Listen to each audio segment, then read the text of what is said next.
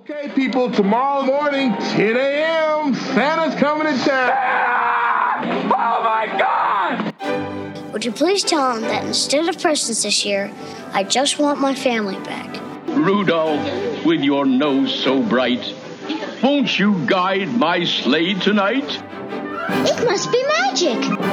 I must find some way to keep Christmas from coming. Nobody's walking out on this fun old-fashioned family Christmas. Isn't there anyone who knows what Christmas is all about? Sure, Charlie Brown. I can tell you what Christmas is all about. Seeing isn't believing. Believing is seeing. Best way to spread Christmas cheer is singing loud for all to hear.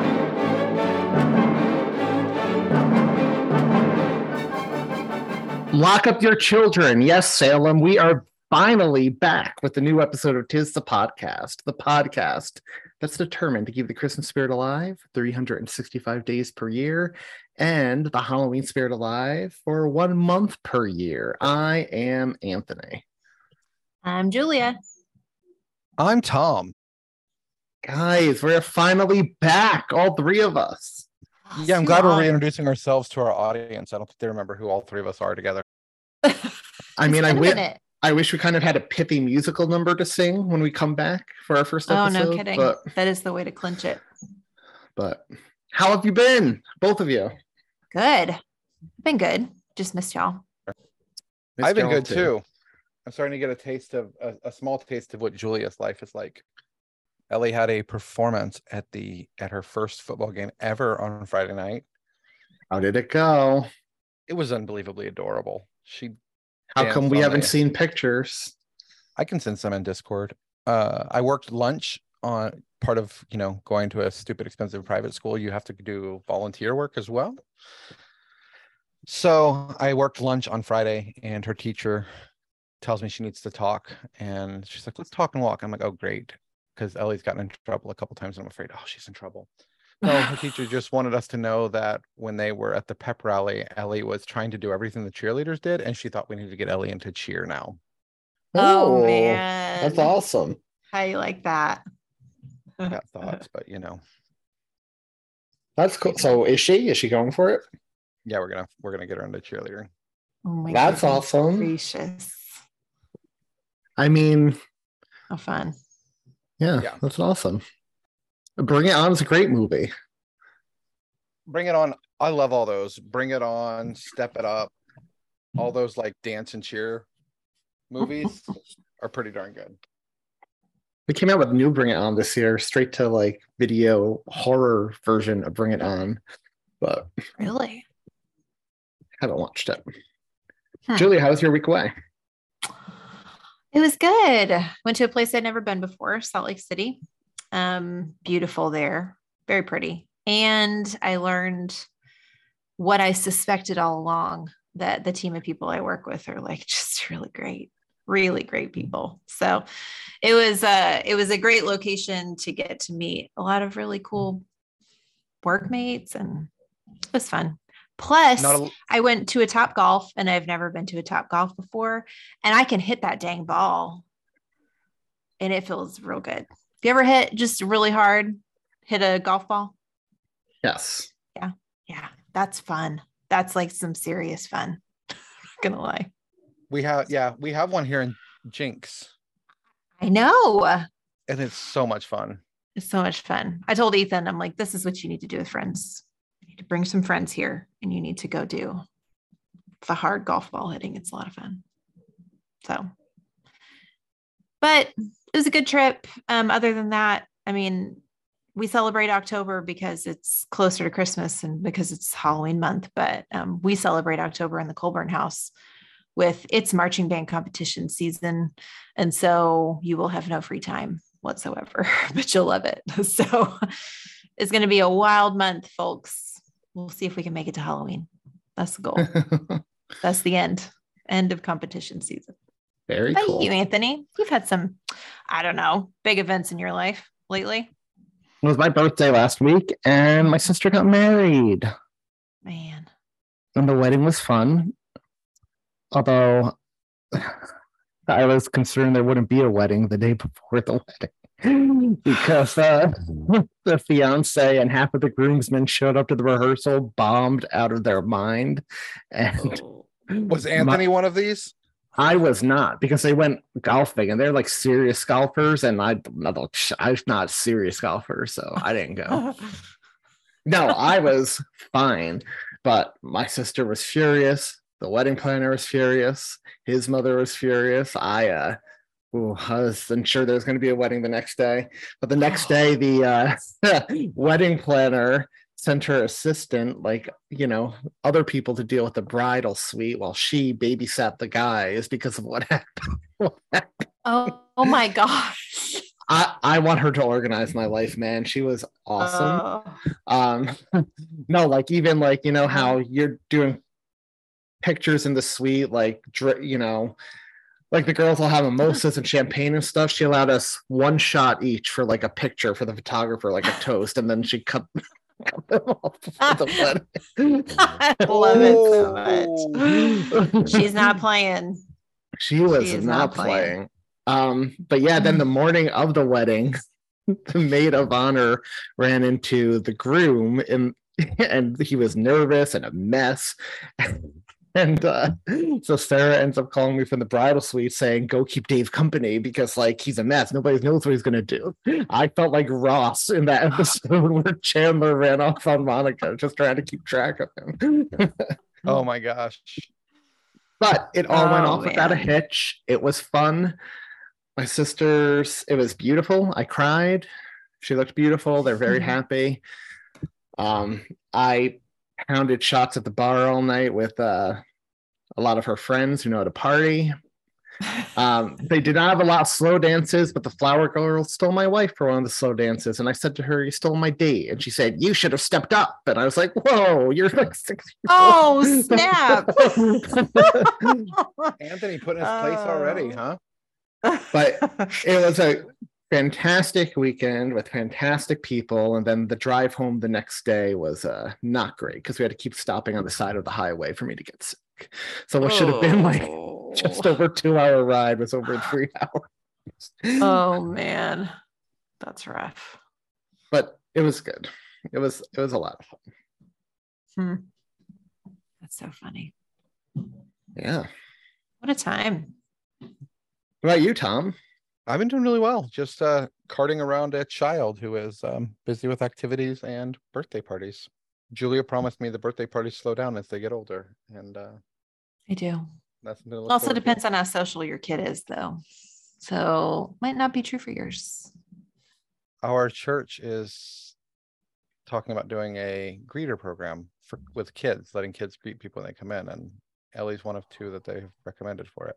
That's a oh, great that's idea. awesome Yeah. how's your uh speaking of your church thom how's your studying going to become a bishop in this church Oh, a priest, not a bishop. a Nope. priest Uh, I actually start official studies next year. Oh, that's Ooh. exciting.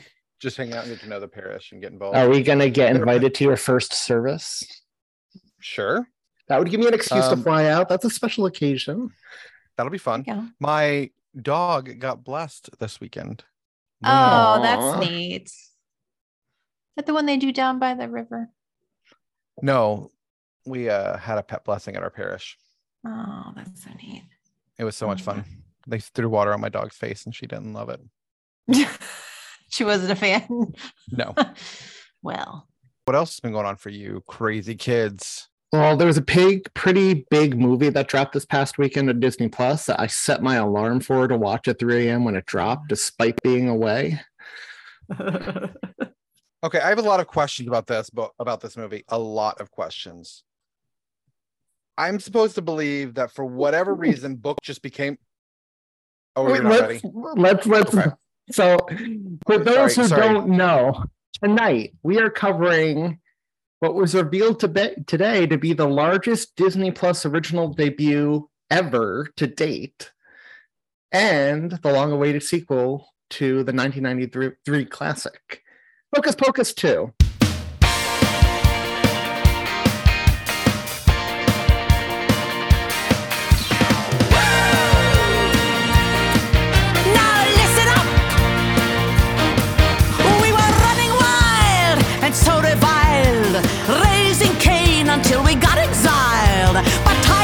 Changing, now we're on the attack. Yeah, the spell is gonna hit ya, cause the witches are back. Oh, sisters, yeah, the witches, the witches, the witches are back.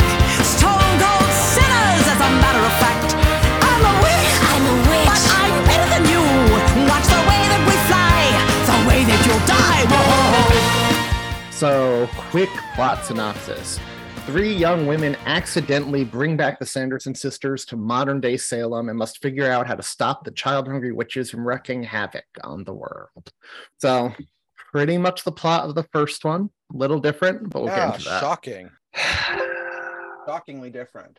we all have we don't we all have the same histories of this movie. So before we get into the cast, just give me your overall thoughts on the film after watching it. Thom, why don't you go first?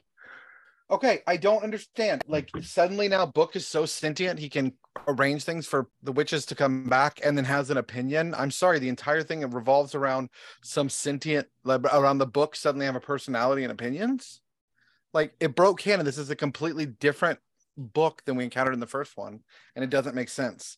And oh look, this time instead of going on a bus, we're gonna go into Walgreens. Oh look, ha ha ha! How crazy if things have changed. I think they could have done with a lot more originality. It needed its own plot line. It was the same thing I've seen, and um, just not done as well. Julia, how about you? I loved it. Yeah, I did. I did too. I thought it was great. No, I loved I every lo- minute of it. Are you, are you trolling? Are you so you were trolling? Yeah, I was totally trolling. I freaking loved it. It was amazing. But I knew I knew how to get under your skin tonight. Oh my god, that's why I did not reply to your texts the other day when you were like, I need to know if you're trolling. And I was like, I can't tell if he's trolling. Don't take the bait right now. Wait, let him bait me on on Tuesday night. I can't hold it in though. It was that movie was so stinking good. Mhm. The young Sanderson sisters, they I don't Anthony usually does not like children actors. You have to admit every one of those three in Old Salem nailed their characters 100%. Absolutely. Disney Plus is doing all these series. Give me a prequel series with the young Sanderson sister turning into witches. I'd watch Yeah. the heck out of that. Yep. So you loved it, Julia. I did. I really loved it. I was surprised by it. I mean, I didn't know how the movie was going to go, but the turn that it actually took, I was not anticipating at all. Um, and I, I mean, I probably would have gotten great enjoyment out of a movie that didn't surprise me at all, just because I like the first one so much, and they pay a lot of lip service to fans of the first one, which is exactly what I need and expected. Um, but the way that they crafted a different, unique story in the end made me very, very, very happy it was just like icing on the cake for me. So I really like this one. Yeah, it was exactly what I wanted. More campiness, more fun. Yeah, just more of Bette Midler, Kathy Najimy, and Sarah Jessica Parker bouncing around, acting like idiots, which is exactly what we got. And this sh- should have been a theatrical release. It was so well done, especially when we compare it to other things Disney has released for theatrical release. The mm-hmm. quality of this, everything, the the cinematography, the CGI, everything, the music, it was good. And it was surprisingly, to your point, Julia, and we'll talk about that when we get to it, emotional at the end. Uh, yes. which I do have questions about the end, about what exactly happened there, but we'll get to that when we get to it. Uh, the end set us up for a third one, one hundred percent. I mean, yeah, there was the after credit scene with the cat and the second black flame candle. Yep.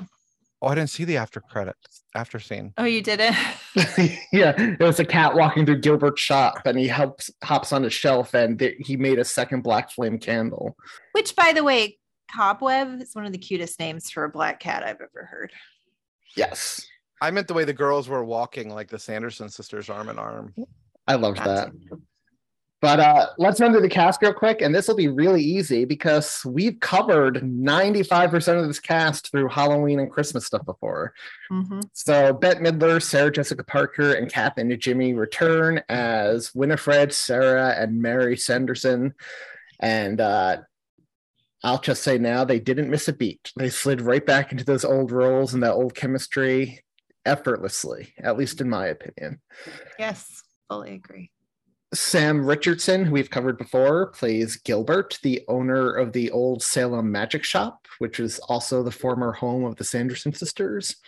And he turns out to be a pretty big fanboy of theirs and their story, which I was not expecting from the trailer. You know who my favorite periphery character was? I think it's going to be mine too. Tony Hale as Jeffrey Trask, No. the mayor. Really? Okay. oh, cool. who was yours? I loved Hannah Waddingham as Mother Witch. As the mother Oh. witch, she was awesome. Oh my gosh, she was just just for capturing a new character in the same who was from the same time period and the same like just just world as the Sanderson sisters. She knocked it out of the park. Yeah. But I just love Tony Hale. and, so- and that uh, she adds to the first movie too when they're always talking about mother like you always just assumed it was their mother but they keep it's her which i love Mother Witch. Yeah, I love that but too. my favorite was tony hale as jeffrey trask the mayor slash the reverend in flashbacks and i'll just say so right good. now he had the most heartbreaking story in this thing all the guy wanted was a candy apple on halloween all he wanted was a candy apple I love it. And we'll talk about that when we get to it. Uh, Doug Jones returns as Billy Butcherson, who had more to do this time around, more to say. And Thank uh, goodness. yeah, he looked exactly the same. I guess Yeah. all the makeup hides his aging better than uh, the Sanderson sisters did, even though they still looked fantastic. They still look darn good. Hannah Waddingham we already mentioned. And yeah, so really the three other cast members are Whitney Peak as Becca, who we may have covered before when we did the Chilling Adventures of Sabrina. I can't remember if she was in that episode. Um, but she's also in the Gossip Girl revival on HBO Max and the Apple TV series Home Before Dark. Um, I love her, and she's very clearly the Winifred equivalent of the three girls. For sure. We had Lilia Buckingham as Cassie Trask, the mayor's daughter, and the popular classmate and estranged friend of Becca and Izzy, uh, who was the Sarah equivalent. And then my favorite of the three girls, Izzy, played by Belissa Escobedo, and uh, she's a quirky best friend who says it like it is, and I loved her a lot. And she's the Mary Uh, equivalent. her her use of sarcasm throughout this as a both as a comedic plot but as obviously as a um her go-to reaction with to trauma was cracked me up And uh, the the fourth child, who's not in it as much, but I loved every second he was on screen, is Froy Gutierrez, who portrays Mike, Cassie's boyfriend, who is well-meaning but an idiot. He's An so idiot. dumb. And uh, he is best known for Teen Wolf and Cruel Summer, the TV show Teen Wolf, obviously.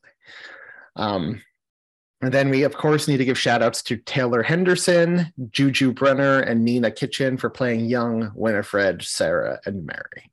Mhm. taylor henderson blew that out of the it. park Yeah, she did. So let's like hop right in because I'm excited now to talk about it when I have had this pit in my stomach for three days. Thank you, Thom. uh, so before we even get into it, the Disney logo, the beautiful new Disney logo comes up, and then it goes dark and the forest starts surrounding it, and you get spooky music. And I thought that was a really nice touch to open the movie. oh I like it when the they mess the with the traditional Yep. castle and stuff. yeah And we that was op- oh that part yeah that was a i thought that disney castle looked cooler than the one we see at the beginning of the movie. But we open in 1653 Salem with young Winifred Sanderson uh, storming through town, pushing through people. She's clearly the same. She's clearly uh, on her way to becoming the woman we know her to be. Uh, she terrifies and annoys the town.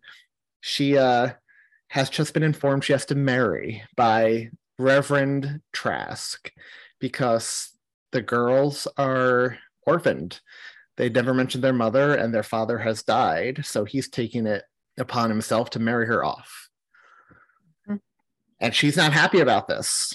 She's like Because he- 14. not at all 14, which comes in handy, which put a pin in that because that was old back then, as we'll find out later on when they discover how old they think the girls are. Mhm. um, um Well, she's upset that she has to marry this John Pritchett. John Pritchett because she's very much in love with her soulmate Billy. Mhm. Billy Butcherson, who she shared a kiss in the cemetery with, which is blasphemy. So Reverend Trask decides to banish her from Salem and take away Mary and Sarah to be raised by another family, and hopefully uh, they who will hopefully knock sense into them. And pandemonium ensues when their pet spider gets on the Reverend and he starts freaking out and the whole town starts freaking out and Winnie takes her sisters and runs off into the forbidden wood with them. And what happens in the wood, Julia? Uh, they they see what's her name, Mother Witch. Mother Witch. Well, Mother first I Witch. hear come little children, which nice touch. Very nice touch. Um, and they form a calming circle because they're all terrified, right? Because it Mhm. is the forbidden forest for a reason. People disappear in there. And um, that's when Mother Witch comes to them. Um, and we get some background background, right? Um, it's where we f- we first see Book in this movie. We know Book obviously from the original movie. Um, and Winifred is immediately just like fascinated by everything she learns from Mother Witch, right? Oh, witches are a real thing. Oh my gosh. Oh, there's spells in there. Oh, that's super cool. Um, as you fully expect, right? Um, the other two sisters are interested, but Winifred is a whole different level of interested in all of this as the band, as the leader of the band. And first of all, I lo- I just want to say because this is our introduction to Book in this movie. I loved Book in this movie. How they made him a like Yeah. flat out character and gave him personality. Me He had too. opinions and agency. I do I do have questions about how he's bound in human skin and everything and like full of evil spells. I have questions about his turn at the end, but we'll get there. well, they're not all evil spells, as you learn as Winifred is flipping through the book. Mhm. Um, one is just turn somebody into a cat, which obviously is in there for us because of Thackery Binx from the first one. But I mean, that's probably not always nefarious. Right. Maybe it is. I'm not sure. Um, but the other is something called Magica Maxima, the power spell. That's right. And obviously, Winifred is very interested in that one. And Mother Witch is very fast to say, that's one we don't do. We don't. And Book is very fast to close himself up because he doesn't like that spell either. That's right. Book does not like that spell. And it's called out. So it's the, you know, it's the gun on the mantelpiece. You know, it'll come back. Yes. Um, and so we intuit at that point, right, that this is the mother they've referred to in the first movie, but also that she helps them grow their powers as witches growing up because this is we stop seeing them at this age.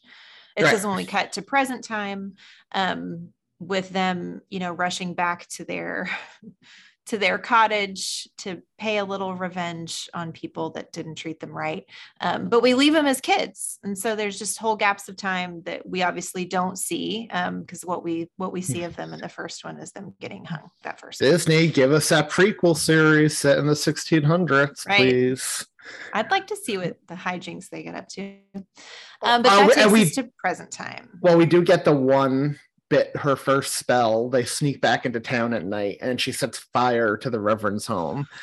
And, you know, there's just this close up of her face as she smiles as the town is panicking, which nice touch. You see she's getting in touch with her evil side of it.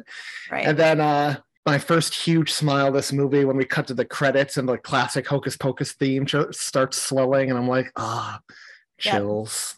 It well was. worth it. it was chills. um, so we cut to future state, right? Um, we're in the here and now, and we are introduced to our two of three sister type characters, right?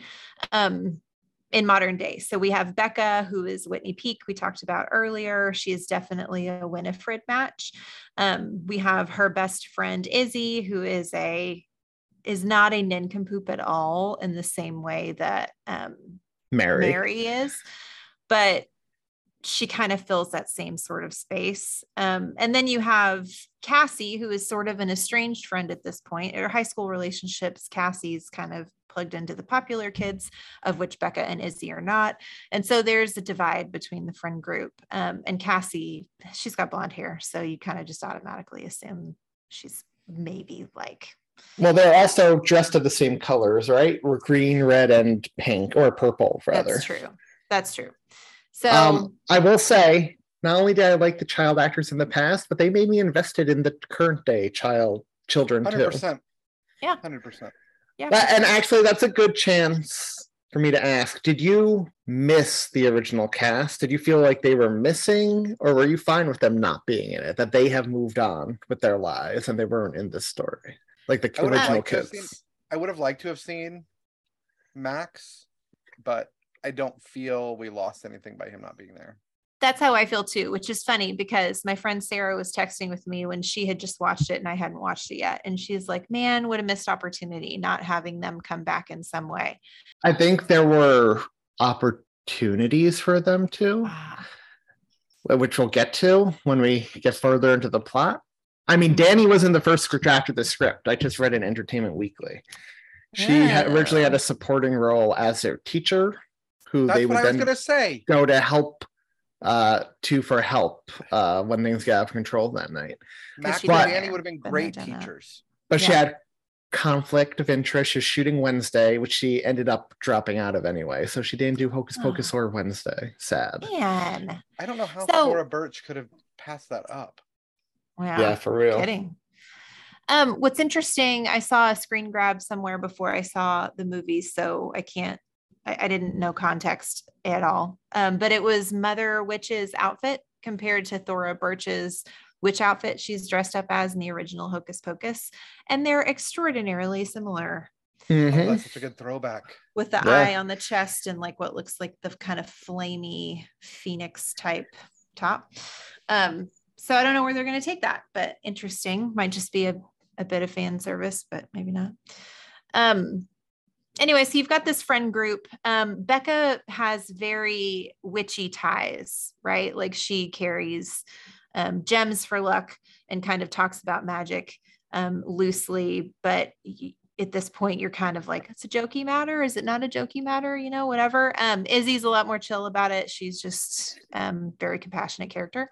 Um and we get some friction run-ins where becca and izzy come to class and cassie is there and that's where we get the backstory of they used to be very close friends Mhm. um they used to celebrate becca's birthday which it is um Her 16th birthday, which Mother. Witch told Winifred in the prologue. Yep. That's Because when a witch Winifred's comes into her powers. that's right um so Which I felt Yeah. really dumb when it came up later that they made a, like I missed that at the time that it was oh it's gonna be her 16th birthday she's gonna be a witch.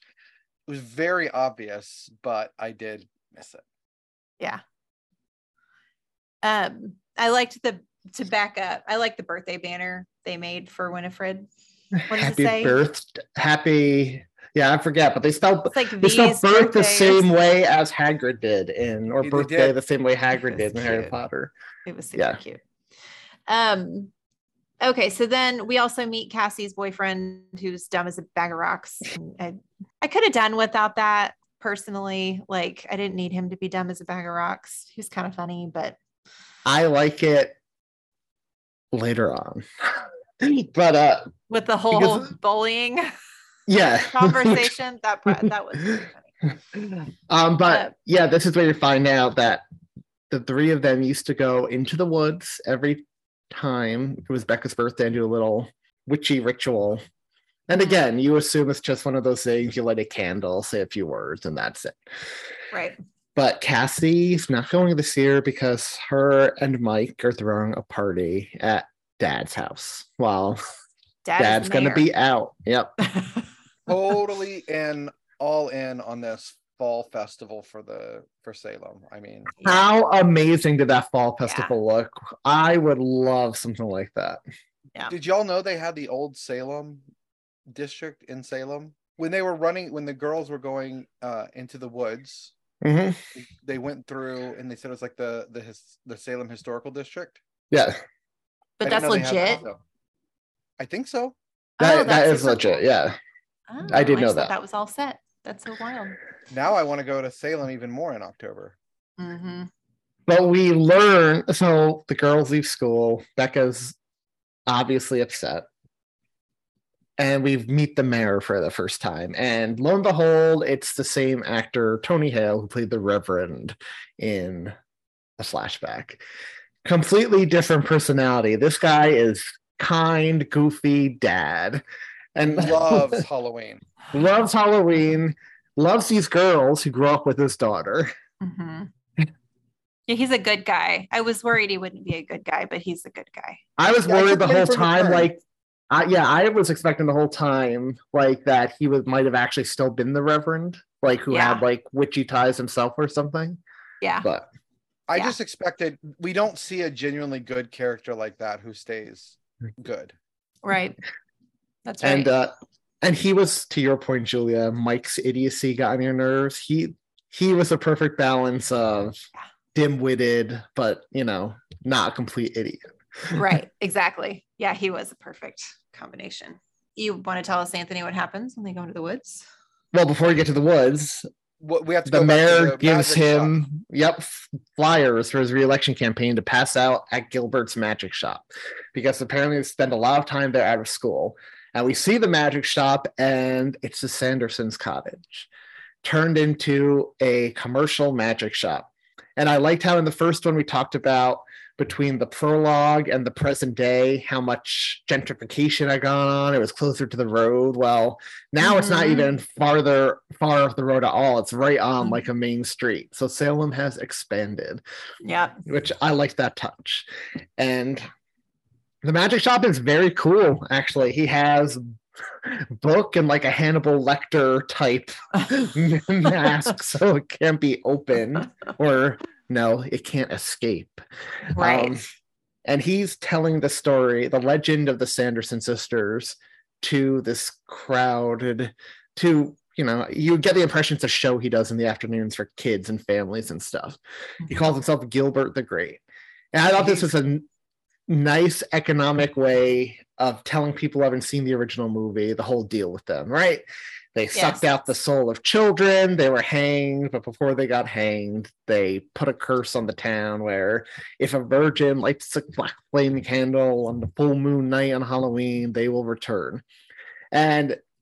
My favorite Also- meta joke in the whole movie, the kid who immediately asks, What's a virgin? Because that's, That's that's the thing everybody's been asking for 30 years. What and I loved Gilbert's explanation.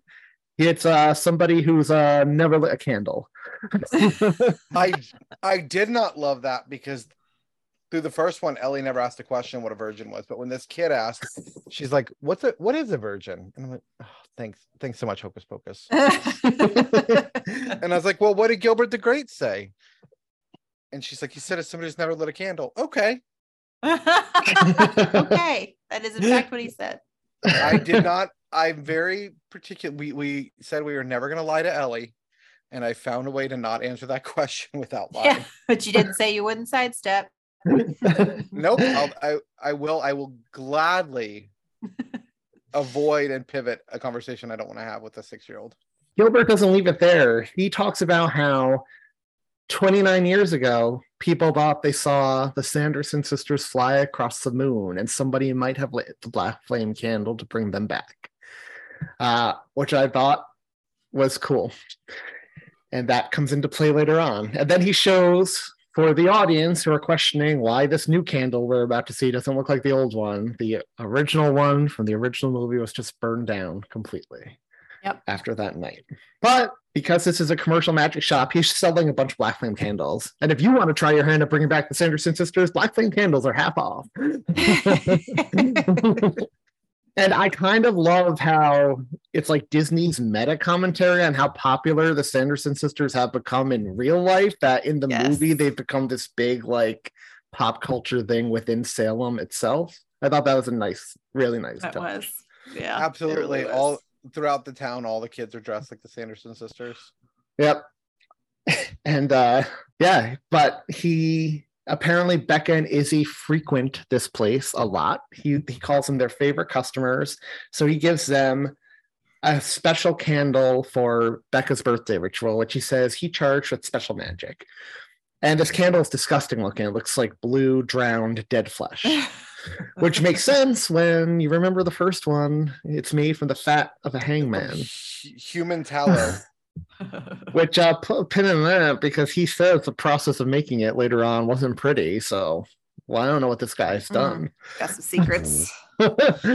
um, but he gives that and free Angelica leaves, which are supposed to lift curses to the girls for their ritual, and they go off into the forbidden wood. And what happens in the wood, Thom? they sit down to have a ritual and they're just hanging out, having fun, put the candle down, light it, and everything goes eerily quiet. You don't realize how much background noise is usually in a movie until something like this happens and there's no movement, everything is quiet. And they see the Sanderson sisters. And the one thing that I don't like about this movie, Before the Sanderson sisters even appear, the earth starts quaking. And then all light goes out, including the moon. Like it's like pitch black. And you hear Izzy say, Wasn't there a moon? And I truly loved when the Sanderson sisters appear in the lightning and the fog. They just strike a really cool silhouette the way they did that. yeah. and and the girls literally like, nope, and run away. And I loved it. They came back immediately and they're frolicking through the woods and start singing "The Witch Is Back," which is the Elton Yes. John, the Elton John riff. And you needed a big moment for them to return after 30 years, and I loved it. Yeah, just, me too.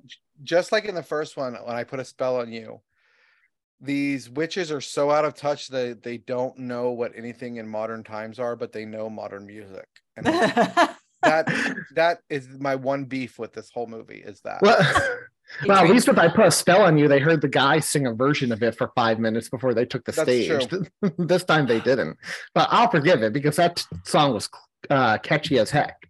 Uh-huh. But what saved it for me, because I was like, oh, it's a little weird. They come back and start singing. Was Izzy calling the out when they're running? Who are they singing for? yeah. and then Sarah Jessica Parker gets the only jump scare of the film, just like the original, where she pops up right in front of them and she's like, "You," Yeah. and I loved that. Yeah. yep and they are going to suck the life out of these children Yes, because which but- is interesting because they had no interest at all in Thackery in the first one. It was like he was too old and he was about the same age. But, but they're gonna. well, suck the life out no, they them. said let's brew another batch for him, but then uh, Yeah. he called them ugly, and Winifred decided to curse him instead. But they decided the girls decided to tell them that I only look young. I'm really forty, and They're like, 40, you're ancient. you're old. and they are and they're like yeah well that's why we brought you back you know we we worship you and they're so flattered they're like dost thou worship us who's your favorite and i love it and they explain to them you don't even have to brew a potion or kill kids nowadays because there's a whole potion industry you can just buy it in stores And where do they where do they take them? Walgreens, Walgreens. which was perfect. Well, first of all, I love uh they're commenting on the powerful light coming from within, and Izzy's like, "That's fluorescence for you," and it's like, Before that- "Fluorescence." I think we knew. I think we knew her, I love that. and they're amazed that the girls are so powerful. The gates part for them. Mhm. And uh, I love it. I love how Winifred just walks in and like twirls on the spot, and Sarah like jumps over the threshold. It's so funny. and we get a good little pseudo commentary on aging as a woman, which made me laugh, right? Because Yeah. everybody's talked about how these three specific women have aged because you can't come back in a movie this long later and not have that talk come up. So all that stuff with the skincare made me laugh. It's, yeah, Retinol. it's so funny, but like when you think about it, it's dark because they think they're eating children. Mary holds up the face mask; it's a face of a baby. yeah. And, Yeah. like, Eating it like a fruit roll up. yeah. And to your point, Julie, Sarah's like, "Ooh, retinol! What a lovely name for a child." yeah. and they're eating all this stuff, and Becca has Izzy go get get salt because a circle of salt will protect them. That's right. Um, and this is where they see three girls dressed as them and they take a selfie and i love they see themselves filtered with the beautiful filter they're I like know. "We look am- So smart. It's working. that was such a clever use of modern technology, honestly. Like, how smart was that? Yep. And I love when when they're like, why do they dress like us? And they're like, they worship you too. And Mary's like, we're very flattered, but it's not gonna save you later when we're hungry. but then uh what do they spot, Julia? Everyone's worst nightmare at these Oh, those awful aisle mirrors that are all contorted because it's like the fishbowl for security to be able to see the whole store. And so they're horrified. And they, of course, approach somebody that works there and is like, Do you have real human souls in these in these products? And he's like, Of course we don't. Which tells me that the guy does not understand how products are made in third world countries. and of course, they turn on the girls at this point, chase them down an aisle. And Winifred's about to straight up kill these girls. She's like, Yeah. say hello to Satan for me. Yeah. She's intense. They're like Yeah. a little more intense in this one, I feel like. Oh, Well, yeah, she is. Oh. Like I read a lot online that they defanged the Sanderson sisters, and I don't think they did. I mean, until no, the turn at the Yeah. end. Yeah. but that was like a Linus wouldn't moment. I was about to say, I was gonna say we finally have a Halloween moment since Linus didn't have a Halloween moment in the Great Pumpkin. Yeah, We didn't. Poor thing. Um, but the salt works, and Lin- Winifred's lightning rebounds and knocks out the security camera, and Mhm. the lights are out and everything, which is funny. And uh, the girls run off, and Winifred realizes they need to fly to their cottage and get books so they can brew the potion the old-fashioned way. So she finds a prop Halloween broomstick, just like her old one, and tells the sisters to find anything else, and they must fly. And what do they grab? Um, Swiffer.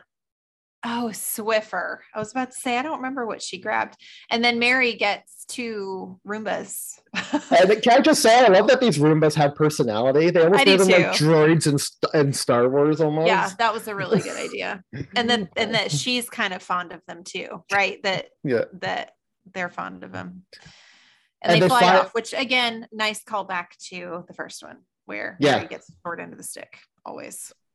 And this is really because the first one you didn't have the effects; they were always on wires just over a set. Here you see them flying over Yeah. Salem, which green screen wasn't great, but that added to the charm, just like the original. It wasn't bad. mind. No, it wasn't bad. And Yeah. uh Winifred says once they brew their potion, they'll run amok in Salem, and we get nice little amok, amok, amok, amok. And Winifred's like, "Stop that! Don't make me come over there."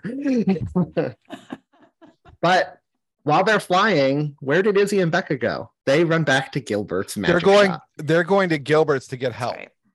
That's right. But plot twist Gilbert knew exactly what that candle was because he made it. He wanted to bring the Sanderson sisters back. So Book has woken up and he takes them out of his little glass case and opens it up, and that beam of light that lets that's like a beacon for the Sanderson sisters shoots into the sky. And uh the girls are like, You you did this? And Gilbert's like, they were just misunderstood. They were before their time. And again, I like that it's a commentary on, you know, everyone loves the Sanderson sisters, but they are child killing maniacs. It's fine. We And of all course- need a kid once in a while. the witches arrive and they strike again a perfect silhouette in that door, just like they did in the first one when they come home. yeah.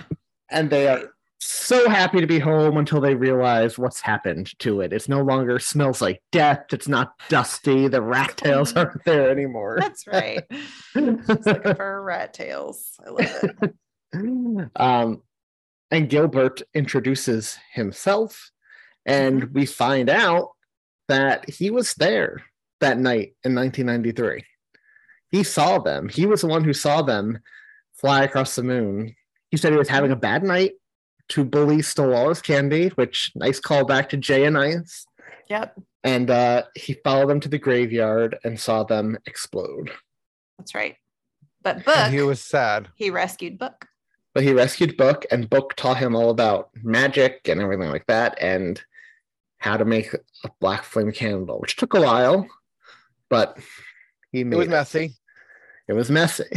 And I actually I actually love this moment where he's like, Oh, I was there that night. And they're like, What night? And they get all up in his grill and he's like, Okay, you guys are standing really close to me. um, and Winifred locks the girls in the dungeon, right? Which who knew Yeah. the house had a basement, but that That's was right. nice. That was a nice That touch. was a nice. Yep. we see more Um, of her power in this movie than we did in the first one. Yeah, she Yep. cur- she curses the basement too, so they can't call for help. No one will hear or see them or anything like that. So they're trapped down there. And Winifred is all prepared to make this life potion like in the original until Mary finds what on the floor? A campaign poster for Mayor For- Trask's reelection. For Reverend Trask, as they think, right? That's right. Well, Sarah's like, it's the Reverend, he's alive. And Winifred's like, of course not, you dimwit. It's clearly a descendant.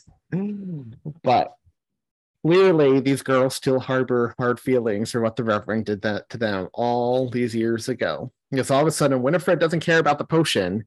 She wants revenge on him and all of Salem. Right. So she and this decides. causes Becca and Izzy to have rena- uh, renewed concern for Cassie because they Right. know. They know where she's going. She's going That's to the mayor's house. Right. So Winifred opens the book. She wants to do Magica Maxima, but her and Book get into a little fight here. Book does not want to do it, and she ends up doing her lightning thing on him.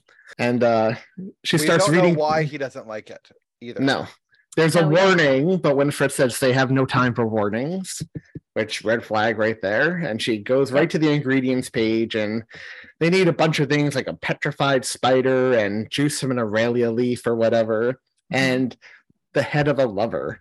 And Mary's like, oh. Well, that sucks because all our lovers are dead. And Sarah's like, well, maybe we can make new ones. and uh She Winifred's thirsty. like, yeah, she's she so boy crazy because when they first see what's his face, she's like, a boy. and Winifred's like, well, just dig up Billy Butcherson, my old lover. And Sarah's like, actually, he was my lover. And she's like, oh, Sarah, darling, he was just a fling. You were just a fling. and we learned just like the absolute worst worst thing about Bill, poor Billy. Poor, poor Billy. we do. What do we learn about him later on? He has been like awake this whole dang time since 93. hanging out in the like, grave. Poor guy, right? He's like, How long ago was happened to me. 1993? that is feel the, so that is the bad worst thing. Because he looked so tired at the end of the movie. Yeah, I know. Poor Billy. Um, Billy. But Winifred, it's going to be a long night, just like the original. So Winifred asks if Gilbert has the Sanderson hourglass, which he does, and she ties his life to it essentially. Like, so they turn him into their little helper. Like, he has until the last grain of sand falls or he'll die. Yep. They, he has to collect all the ingredients for them, except the blood of thy enemy, which the witches want to get themselves. Sure. And I thought if they wanted to, they could have brought back Max or Allison because they would have been an enemy for them, right? But they went this other way. Yeah, we get to see more. Uh, Hale Reverend this way. Trask was the enemy. He's the one that killed them to start with, right? And I love this because while they're looking through the book, Cobweb, the black cat, hops on the table and they're like, Oh, the big boy survives. I know it's you, Thackery. And she almost kills him. so yeah, they head off to find the mayor. Gilbert heads off to dig up Billy and find out to your point, Julia, he's been awake the whole time. And how does Gilbert get Billy to help him? He lies to him, tells them they're going to kill the Sanderson sisters for good. Yep. Which poor Billy. Poor, poor Billy. Gilbert, for such a sweet looking guy, he's kind of a piece of garbage. Yeah, he really is. That was surprising to me. yeah, it's so against type for this actor too, because he always plays like a really sweet, innocent guy and Oh, really? everything. Um, while they're doing that, the Sanderson sisters head to Salem Scarefest. Uh-huh. and they love it because there are people bobbing for apples, which they think is drowning. Witches are handing out poisoned apples, which Winifred's like, never advertise that they're poison, amateur. Yeah. That was funny. and the Roombas are just following along like little pets on the ground, eating up all the popcorn and everything, all the dirt on the ground. And uh but the We girls are still locked. number. Well, not yet because the girls are still locked in the basement. How do they get out? Uh, those pedals help Mm-hmm. out. Gilbert actually did him a solid by giving him those curse breakers because it does allow them to escape the dungeon. Well, first they try calling Cassie, but the spell worked blocked the phone too. She thinks they can't see she can't see or hear them, so she thinks they butt dialed her, which she's Mhm. annoyed about. So they escape the dungeon. They try to call her again, but she's mad at them at this point, and she won't Well, and while while they escape, magicy things start happening to Becca. phone. Mhm. Like she starts to manifest some kind of magic, more so than she even does at the beginning of of the movie, right? Um, and so like things are brewing inside of Becca. Yep. And first of all, they find they look they look for Book first. And uh, I love when they're looking for Book. He's among all the replicas because they've totally monetized the Sanderson sisters legend. And I love when she's looking for him. Book is nervous about being found and starts sweating. like I just saw that. a really nice touch. Um, but Book won't go with them. Yeah. He's still loyal to Winnie, so he's gonna stay behind. Uh, and the girls try to call Cassie, but she's pissed off and won't answer. So they do the next best thing to get Mayor Trask away from Scarefest, and they call and They- rat out Cassie's house party. Yep. They tattle on Cassie. And Which means he has to get out of line to He's in Get out of line line for for a candy apple, which we've seen him in this line a few times. And he's like, Have you ever tried this? Oh, you're in for a treat. You're in for a treat. Well, this Like- lady, like this pretzel lady's day. coming back from New York. She's Yeah. on something called GMA. Don't you mean Good Morning America? Is that Good Morning America? and he a- he asks the people in line behind him to save his spot, and he'll be right back because his daughter is about to throw away her She's gonna life. throw away her life with one party.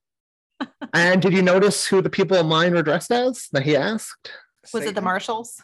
The Marshalls Oh. from the first film, the devil and Yeah. her and her Yeah. hair colors, which nice touch. Um, so while he rushes home, the Sandersons crash a Sanderson sister lookalike contest, which for drag queens.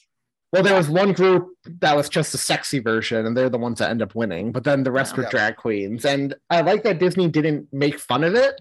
You know, Yeah. like Mary was kind of like, "Is that what I look like? You look foxy." With the beard. And Sarah's like, hello, me. Hello, me. Hello, me. And Winifred's like, lose the teeth. and uh, they, of course, think they're going to win. Like when the guy asked them to introduce themselves, Winifred's like, the originals. Yeah. but of course, the judges are creepy old men and they vote for the sexy young Sanderson sisters. Yeah. And Winifred and Mary are aghast, and Sarah just assume they won and starts hopping around like, "We won, we won, we won!" and uh, Winifred throws the trophy, knocks out a judge, and addresses a crowd. They're here for the blood of the mayor.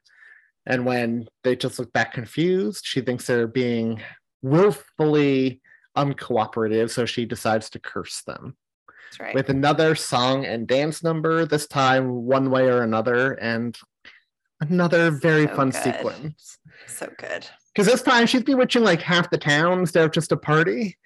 Yeah. And instead of just having them dance, she's having them go out to like hunt down this guy for her. Yeah. Take him, take her to him. And it was very catchy. The dance they were like doing the thriller dance almost. Yeah. and It uh, was super fun. it was I was glad we had a moment like that because I love that part of the original one. Yep. It was very fun, but of course Winifred gets in her own way and they're going too slow because instead of just having them walk to find the mayor, she's having them dance and sing down the street. Yes. So she's like idiot villagers, and they decide to just leave them behind and go find the mayor themselves. And we get a cute little Easter egg where Winifred Winifred flies by an apartment and sees the Marshall scene from the first movie playing on TV, Oh, which we've lost both marshals. It's sad. it was a nice tribute to them Mhm. because everyone loves that scene from the original. Yeah. But it was also just kind of like another little thing, like have the Sanderson sisters become so big in this version of the world that they made a movie about them. It's like very Yeah. meta.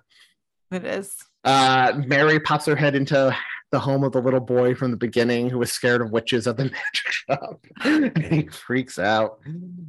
And uh, Sarah's just doing her thing and flying over town and gets yelled at. yeah, it's a very, very fun sequence. Mhm. And I love this because they look everywhere and they can't find the mayor. And Winifred's like, well, Sarah's like, maybe we could just find one person to lead us to him. And Winifred's like, who would be stupid enough to lead three witches to the mayor? And it's a fantastic cutscene of Cassie's boyfriend Mike just running down the street at full belt as the witches are chasing them. Him and, Ca- and Sarah's like, I told you. And Winifred's like, oh, please, it's just a coincidence we ran into the village idiot.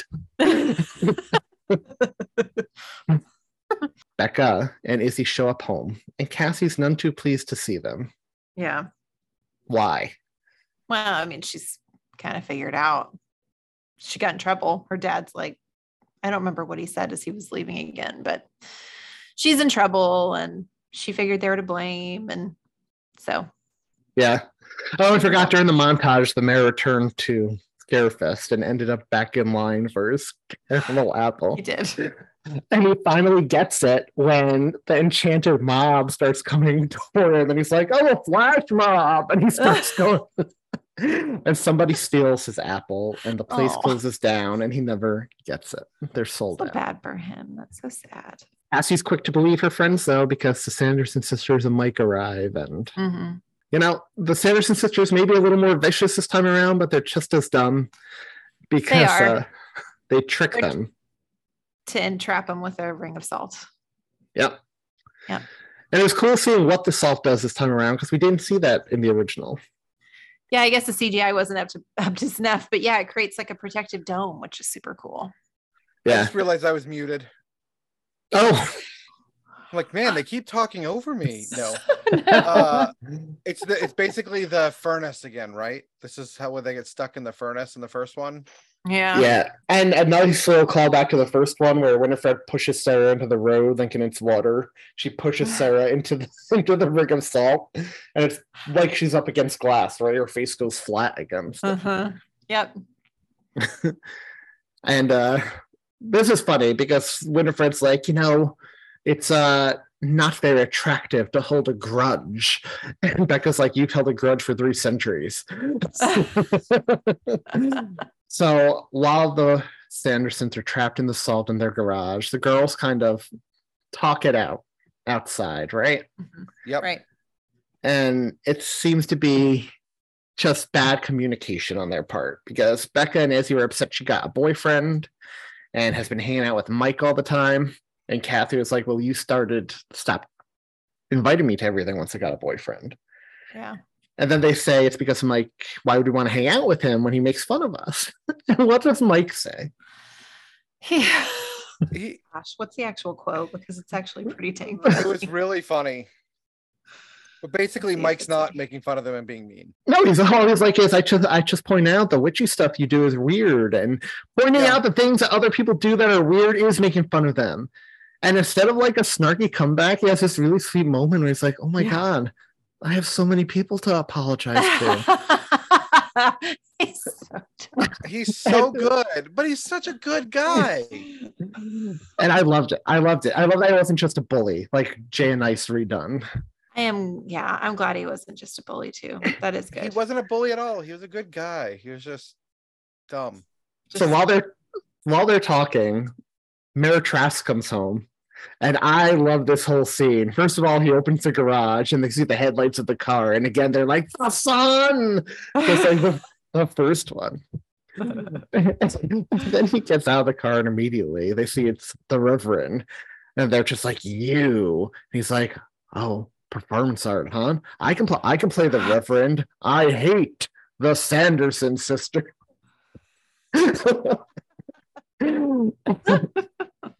and I and I love it because he's like, "Party's over." Huh? Older older crowd than I was expecting. expecting. and then he has the best, and I wish it was online, the quote, but it's not because, well, first he's about to shake their hand, and Cassie comes running over and calls him dad. And this triggers Winifred. She's like, ah, another Trask. Mm-hmm. Um, but they pull him away to talk to him, and he has this wonderful quote about what an awful night it was. it's been for him. And he and in it, he refers to them as the got the Golden Girls in his garage, which was amazing. Like the best description of them I've ever heard. Uh. and he's talking, and poor Izzy is just trying to cheer him up. And he's like, Well, you got your candy apple at least, right? And he's like, no, they sold out, which I thought was really unprofessional. So I had to go to Walgreens that had its lights out because what kind of Walgreens has its lights out? And I had to get this, and I don't even know what it is. For all I know, this could be a chocolate, a caramel covered piece of mozzarella. But you know what? I'm gonna eat it. I think his story is a real tragedy in this. It is a it's an absolute tragedy. Dude just wants his candy apple. Like and we apply keep this to- pulling it out from under him. apply this to Christmas and think of your favorite once a year Christmas tree and think of somebody holding it out from underneath you the entire time. You would be heartbroken. Yeah. What would that be for you, by the way? Your one Christmas treat that would be like this guy's caramel apple to you. Well, that's a good question. That is That's a a good good que- question. That's a good question, Good of, the question week. of the week. Think about it, listeners. I'll Um, forget to think about it until next week, and then Take that, suckers. We don't need you to write our questions of the week. No, I'm that, that's a lie. We definitely still need you to write to give us our questions of the week. We just got lucky once. So Oh, while the girls are talking, Mary's little pet Roombas have followed them to the house. And they come and they hate mess, so they come and vacuum up the circle of salt. Which again, I love that they were their own characters. And I will chalk that up to, you know, when she cursed them to fly, it like, you know, short circuited them or whatever. I don't know. I don't need an explanation. I don't either. It was just it was good comedic fodder. Um, but now they're out, and Winifred swoops down on her broom and steals off Cassie and flies away with her with her sisters. And Becca and Izzy give chase, realizing they're going to the forest. Yeah. Now, at this point, Billy has realized Gilbert's betrayed him. He's not trying to kill the Sanderson sisters, he's trying to help them. Yeah. And it's a sad scene because Billy was like conducting, like it was a bromance going. He was so happy getting all these ingredients with him. And then he and then he turned on him. He turned on him. He steals his head in the middle of the street. Poor Billy. Poor Billy. Poor Billy. so Gilbert brings the head to the forest and sets up the altar with all the ingredients. And he's like, you know what? I'm gonna and Billy's like, they're still gonna kill you. And Gilbert's like, well, not if I kill them first. And he tries to blow out the candle, which of course we know is useless. That's, That's right. never that's never gonna work, bro. But Gilbert does have a little sort of moment of redemption here because the witches come with Becca, well, no, with Cassie, who they kidnapped. They take her take her blood, uh, blood of thy enemy, and Gilbert's trying to talk them down from hurting her. She, they're like, "Oh, she's not your enemy," and they're like, "She has her enemy's blood." And I actually thought it was kind of creepy. Winifred's nail is so sharp; she used it to like slit her throat and take the blood. Yeah. Yeah, that Yeah, was that's why I don't say why they defanged them. Literally, she Mm-mm. drew blood from a child. Yeah. and um they tie her up because of course they have learned nothing they'd have learned not just to kill people on the spot but they want to torture them later and uh Because that worked out well before, right? I- obviously they were here for the last 29 years Yeah, I remember that. But Gilbert, they are done with. Now that he's done everything they wanted, Winifred says he has been rendered redundant and knocks him away with her magic.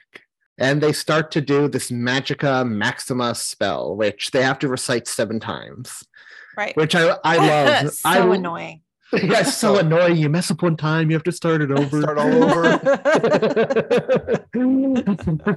and while they're doing that, Becca realizes, you know what? She has the gift of magic too. And mm-hmm. she goes out to confront Winifred. And she makes blue lightning appear from her fingers Mhm. and hit her. And it's a very funny moment because it barely not a very scratches Winifred. Yeah, and Winifred's like, who do you think's gonna win? Hmm. Could it be us? Hmm. It's like very funny. Like Bette Midler's eating up the scenery as much as she ever has.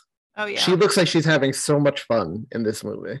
hmm She really does. And before Well, the other sisters have power now, which we've never seen before because of that spell. because of that spell, they could shoot lightning too. So Mhm. while they're doing that and having fun, Winifred's like upset. She's like, "Get them, you idiots! Get them!" And Sarah hits her, and I loved it. Sarah yeah, sticks up she's, for I'm not an idiot. I'm a good I'm- and loyal sister. Yeah.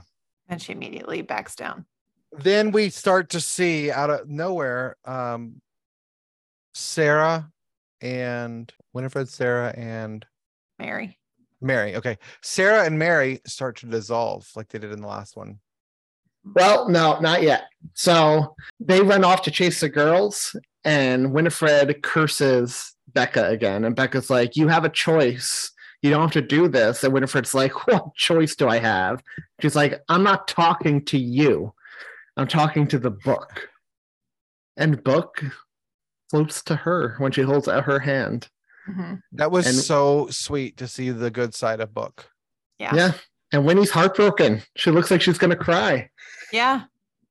She So they book. they chase the girls. They have this magic shield. They're able. It looked like the protection that went over Hogwarts in the final Harry Potter movie that Voldemort Yes, had to knock away. Uh, and Becca's taunting Winifred about how, like, you know, you can't even finish your spell now. You don't have the book. And Winifred's like, I don't need a book. Like, talk about a jealous ex girlfriend. Oh, absolutely. and they go off to finish their spell. And while they're doing that, the book opens up to the warning page. He's trying to warn the girls what will happen. And the Mhm. girls, Mhm. I don't know if they're like, if it's more of a we've got to stop them from doing this, or we've got to warn her what's going to happen if she finishes it. I think it's a little bit of both because they run off to try to stop it, but it's too late. Yeah. Winifred completes the spell. And you know, purple lightning starts flashing in the sky, her eyes go purple. She's all powerful. But what happens? There was a cost. Her her sisters disappear. her sisters. The cost was the cost was this could only be for one person. yeah, to trade something you love. And the thing you love the most disappears, which is Yeah. amazingly sweet because she's so mean to her sisters so many times. But Mhm. deep down, this love that she has is for her sisters is so important that and it's it's a heartbreaking scene. That Midler really sold me. I got a little Yeah. misty eyed here. Like Yeah. when she says goodbye to them and then she turns to the girls and book and like begs them for their help. yeah. And it's literally the Grinch moment. Like she starts grabbing her heart and she's like, I don't Yeah, know what this feeling is. My heart's breaking. Mhm. And Book is like shedding a tear. And Winifred's like, Won't you help me? I'd give up my powers or nothing without my sisters. Mhm. And I loved it. Bette Midler improvised that whole thing. I read in Entertainment Weekly. Every take was different. Wow. That's Yeah. amazing. oh, that's sweet. She's amazing. She is amazing. And Book has a change of heart and decides to open up to the rejoining spell.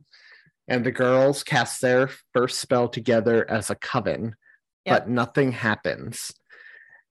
Well, when they're reading it, I actually really like Bette Midler's acting. She's kind of mouthing the words along with them and like just holding her heart, like she's having palpitations. Like I, I love that. She Yeah. was fantastic. Yeah. But uh, nothing happens. And at first, Winifred thinks they read the spell wrong. but Mhm. the spell wasn't going to bring Sarah and Mary back. It was going to send them, her to them. hmm And it's a beautiful moment. Like white lights start to go around Winifred, and Winifred's very happy. And before she leaves, she tells the girls, You three are lucky to have one another. hmm And then as she calls out sisters for the last time, she disappears in glowing lights. And I loved it, but was this like a redemption for her? Like, No. did she go back to hell? Did they go to Yeah. heaven? Like, where did they go? They die. You They can't died, but where did they go? I don't know. We don't know where they've been, anyways. They obviously weren't in hell because they were looking for. They didn't know where Satan. They didn't know Satan, right? right. But she tells Billy in the first one, Oh, I've been there. Thank you. I found it quite lovely. Yeah. oh, then Billy, finally, poor Billy. Gilbert comes back with his body and reunites his head. Yep. And uh, Billy goes away with the curse too, because all of Winifred's spells are being undone now. So That's he right. rest. Finally gets to sleep, but not before Gilbert promises him to tell the world his story that he was not Winifred's lover. They That's just right. shared one. That's right. Because he was very upset about the way that story was unfolding. hmm And then Gilbert apologizes to the girls, and they accept his apology, and he offers them a 25% Discounts. discount, uh, 10%, 10% 10%. discount.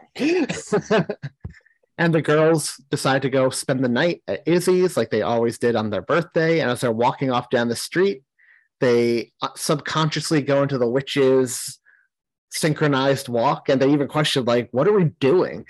Yep. And there's that final shot of the hawk that Mother Witch Mhm. turns into, following them down the street, and then cut to black and the end. And it was perfect, It was. but not quite the end because we get a totally 90s thing where during the credits, Bette Midler, Sarah Jessica Parker, and Kathy Najimy, as some witches, are in a recording studio singing "The Witches Uh-huh. Are Back," and it was so fun. It's so wonderful. I love it. And then you get your post credit scene. And you get our post-credit scene Cobweb. where Cobweb hops up onto a shelf in the shop next to Black Flame Candle number two. Hmm And it makes you wonder, could there be a sequel? A lot of Uh, people on Twitter are predicting yes, since it was the biggest debut Disney Plus has ever had. Yeah, it's a good which, sign. which means we're gonna go kill what they kill everything good that Disney's done with That's this right. and make it bad. That's probably what will happen. But because I don't think they're going to bring the Sandersons back again. I I don't I- either. I think I think the only way they could at this point, since they kind of gave them a moment of redemption there, is if they brought them back to like help them Help like defeat. Mother Witch or something. Yeah. I totally want to see more Mother Witch, but I would be happy not seeing the Sandersons again. And then when I think of a future movie where those are the people, it makes me a little less happy. Well, they are Hocus Pocus. Yep. But I would rather Disney, if they were going to revisit this world, do a prequel series or a prequel movie with those young girls. Show them young. Yeah. Yeah. Oh I loved seeing them young. That was so good. So so so good. But this movie, too, besides it also had that Halloween fall atmosphere that I love so much about the original that so many Halloween movies don't have. And I'm so Mhm. glad they were able to recreate that. And Mhm. did you notice, besides Master and his wife, they was a Madonna costume in the crowd during one way or another? Yeah, I, I loved did. it. Yep. I loved it. I thought maybe the only other Easter egg they could have done was maybe the mayor could have lived in like Max's old house or something. Like, yeah, I you expected could have had that. the house, yeah. But yeah, I Yeah. was disappointed. But I liked it, and I was surprised how much I liked the new characters and did not miss the original three. Same. That's right. I would love I was have really- loved cameos from the original ones, but I didn't miss it. You In the didn't need run. it. Yeah. Mm-mm. I mean, there were definitely places they could have done cameos, like when they were flying around town, like looking through windows. Like maybe Mhm. that kid could have been Max and Allison's or something. Like after she swooped down, Max or Allison could have come in, you know. Yeah. But I get it. The director said they thought about putting cameos and stuff in there, but at the same time, like these are beloved characters. Like a cameo would just kind of piss people off. Like you'd want to see more of them, so they just decided not to. Yeah. Yeah. them. So I get it. Yeah. And if they were going to do any cameo, I appreciate the Gary and Penny one probably more than anybody. Yeah, because that scene for the original is iconic. Yes. And it's just funny. It's just funny, even though it's still weird to me all these years later. They got brother and sister to play husband and Play wife. married. I bet you money it was their idea. I bet it was too. It seems Yeah. like something they would do. Yeah. Yeah. Yeah. Um, so do we have a new Halloween equivalent to a Linus moment? Yeah. What do we call it though? A Winifred moment? Sanderson. A Sanderson Winifred moment. A Winifred moment. I like a Winifred moment. I like it. And it was again something I did not expect to get emotional at the end of this movie. Me either. Totally surprised me. It was a total win. I just I am still confused about that though. Like how I feel. Like I feel I got it. I felt it. It hit home for me. But at the same mm-hmm. time, when I stop and think about it, I'm like, she was literally about to like kill that whole town and like kill those girls. Like, does she deserve redemption? It's like Cruella de Vil live action. Right. Well, that's right. the thing. That's a Disney trend, right? And I think I said in the past, like, oh, I hope they don't do this thing where they water them down and make them good. Yeah. I mean, I liked I liked the Maleficent movie. I liked both of them, one much more than the other, personally. And that has the same idea too. So I don't hate it. But I think this one's a lot more successful than some of the other Disney live actions have been with their redemption of villains. Yes, because they didn't complete. Again, I don't think they completely defanged them like some people did. I thought they were mm-hmm. actually kind of more cruel this time around, except for the ending. Yeah. This is undoubtedly a Halloween movie. Yes, absolutely. No And question. I And would, it's in my it's part of my Halloween canon. Same. yes, I will be watching it every year back to back with the original. It- It was a good sequel. Legacy sequels are hard to do. Yeah. especially this much time later. And we'll be covering a legacy sequel in a few weeks with another a horror franchise. And we cover Halloween 2018. Yep. And we'll see how that does it. But legacy sequels are hard. And I think they knocked it out of the park. I think Yes. the wait was worth it. Yes. I agree. I'm coming in at a solid 10. It exceeded my expectations. I like it. And uh watching it as like a a compendium with the first one is uh is is a new Halloween tradition for our family. We were talking about that halfway through how this is part of our Halloween tradition now. Yep. Um, I'll do a 9.8. I'll do a 9.9, which gives us a solid 9.9. Nice. So that would put it at number two on our Halloween list, right below Behind the Hol- original Hocus Pocus. I can I can be happy with that. I uh I was so pleasantly surprised, guys. I was so worried going in. I was so worried coming to talk to you after watching it, especially when you guys didn't watch it right away. And then Sunday Thom started trolling in text messages. I was like, don't do this to me, man. Do not do this to me. I, I thought for sure you were going to see right through it because I don't know how you can watch this and not love everything it is. Yeah. April Riley, our good friend April Riley, I was talking to her about it, and I think she actually had the perfect analogy for it. Um, because I do think it's slightly lesser than the original, not by much, but I gave it a 9.9 out of 10, like the original, right? Mhm. And she compa- kind of compared it. She didn't think it was as good as we did, but she kind of compared it to the Santa Clause 2 compared to the first Santa Clause. Like very good, nearly up there, but slightly more like family friendly and modern and a little bit more kiddie, but still really good.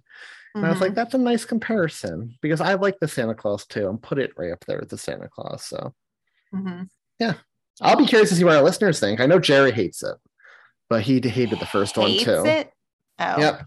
Yeah, if you don't like the first one, you're not gonna like this one. I don't think. I don't know. Where can now. listeners let us know what they think about it?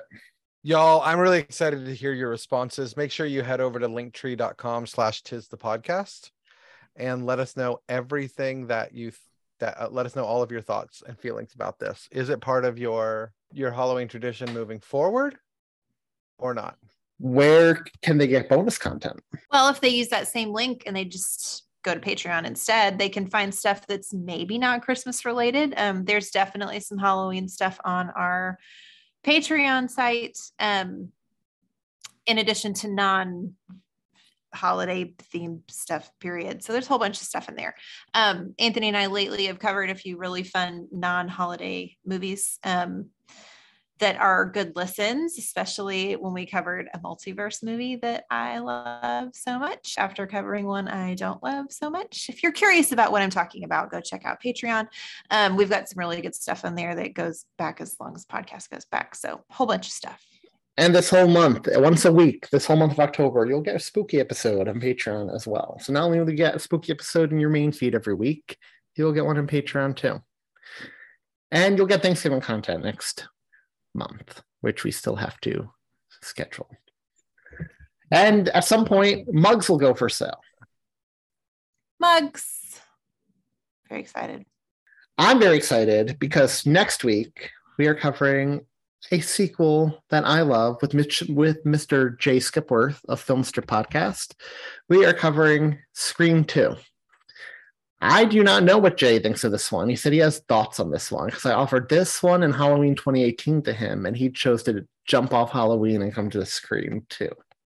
Uh-oh. i'm gonna learn i'm gonna learn so much next week I, I think the next three weeks are going to be very easy on Julia and Thom because the week after we have the Muppets Haunted Mansion with Mike Westfall, and the week after that we have Halloween 2018 with Ron Hogan. So very informative and well researched three weeks coming up, y'all.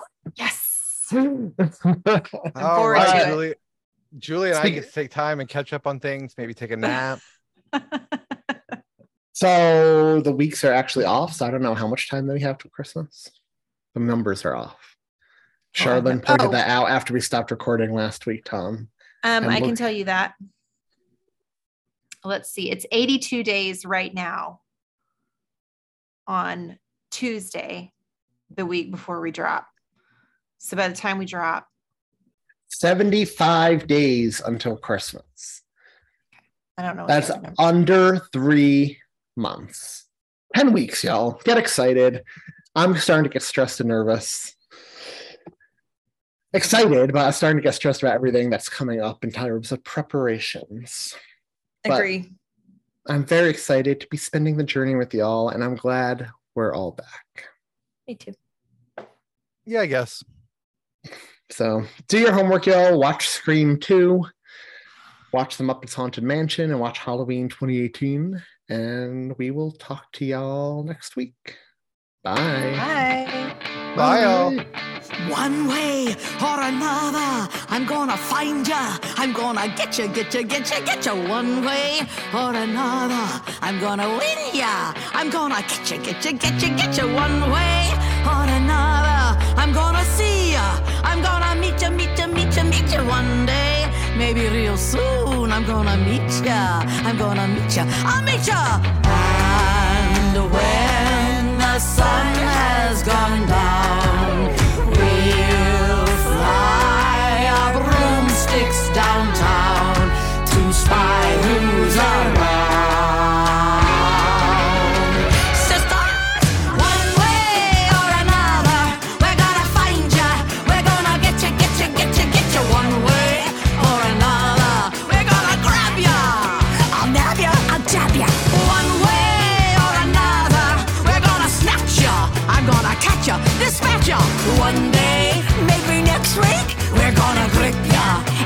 Hurry